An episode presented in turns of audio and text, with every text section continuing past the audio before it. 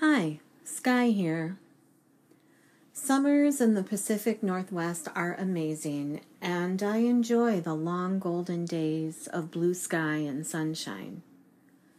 But there is comfort in the seasons and cycles, and the changes the turning of the wheel of the year brings.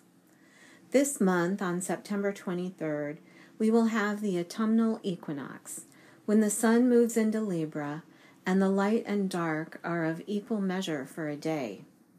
Known as Mabon or Alban Elfed in my Druid tradition, it is the peak of the harvest festivals. We relish in the abundance around us, carrying the energy of that sweetness into winter's fallow, darkening time of rest before renewal. But even though I enjoy summer, I am ready for fall. Coming out of a week long August heat wave of triple digits, I could feel the leaves on the trees around me crinkling and wrinkling as they dealt with the heat. I felt the same way. Trying to keep plants watered and keep myself hydrated was a daily task and challenge. And fires are again in the forested land east of the Willamette Valley in the foothills of the Cascades and in many other places worldwide. We are still reeling from the death toll from the devastating fires in Maui. The loss of every tree and nature being is felt in my heart as strongly as the loss of human life and communities. Fire cracks open the hardened protective covering that we grew as a defense mechanism to protect our hearts from the trauma of living. It sows seeds of grief into the ashes that will sprout both compassionate acceptance and resolve for change. We need to let ourselves feel, to wail and rail, and then decide where changes are needed to anchor and nurture the healing.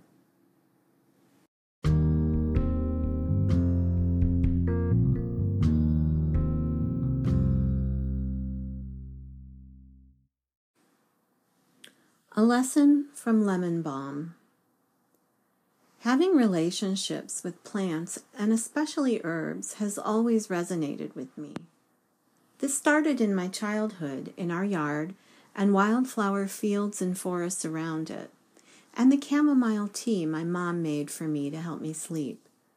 It grew over time to pots of plants, overflowing tea cabinets, and a whole cabinet in my kitchen full of dried herbs and jars of homemade tinctures and oils.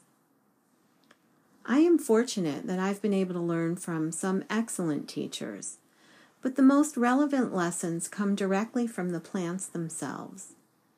In shamanic and other animistic work, we engage directly with the spirit of all beings, be they plant, animal, stone, elements, places, and objects, both natural and human made. We also use our second attention to track what is going on around us, always noticing and taking in information with our felt sense. Felt sense is everything we notice inside as well as outside of our bodies. And in the noticing come the lessons. All of my spiritual herbalist teachers have said that what is growing right around us is the medicine we need at this time. This applies to us personally, but also to the collective as a whole. This summer, lemon balm started growing in almost all of my potted plants. Living in an apartment, I feel fortunate to have two large balconies, one upstairs and one downstairs. I had one lemon balm plant on the downstairs balcony, yet most of my plant pots on the upstairs balcony have sprouted lemon balm. I pluck it out, I harvest it and dry it for tea, and it comes right back. It's in the oak tree seedling in the bucket, the mini rose I'm trying to keep alive, and coming up from the thicket of thyme. It finally occurred to me the other day that there is a message it is trying to give me. So I sat down with my drum and tuned in. Almost immediately, a feeling of cool green comfort wrapped around me, calming the outer layer of my energy field, buffering any disturbance or chaos that may be going on around me. I heard them speak to me. We help one to lose interest in the collective drama. We do this by bringing being, not doing. But when you must do, you can also be. I was shown that bringing myself back to feeling the cool green window in my center that lemon balm creates for me helps me to be present in what I am doing. It instills a sense of calm presence in the action. And I got the feeling that lemon balm is also about fresh starts and new beginnings, the vibration of spring no matter what the season.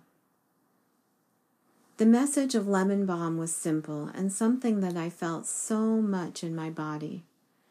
I thanked them for the message and the medicine and decided I would just let it grow wherever it wants for now.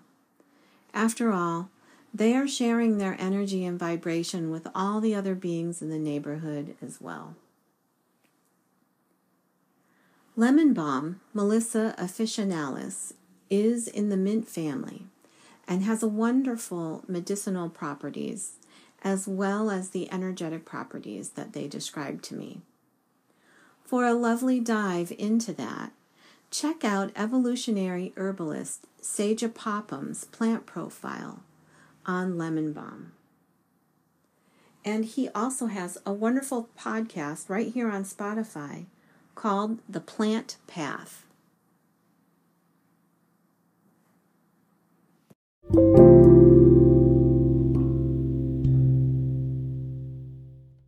Thanks so much for listening. I wish you bountiful blossoms and blessings this season. If you enjoyed this podcast, I hope you'll visit my website, shamanicsoultending.com.